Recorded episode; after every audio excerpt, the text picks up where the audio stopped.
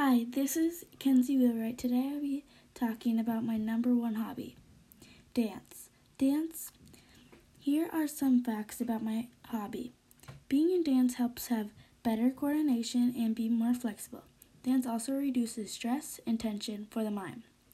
Lastly, dance increases muscular strength. No wonder why pro dancers are regarded as athletes.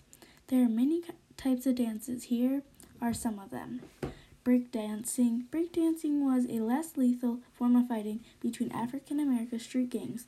Now it is like hip hop and very energetic. Ballet. Ballet is spelled ball like ballet, but you say like ballet. Ballet is a dance that is characterized as light, graceful. They use pointe shoes with very graceful music. Jazz. It's very fun and energetic. Energetic.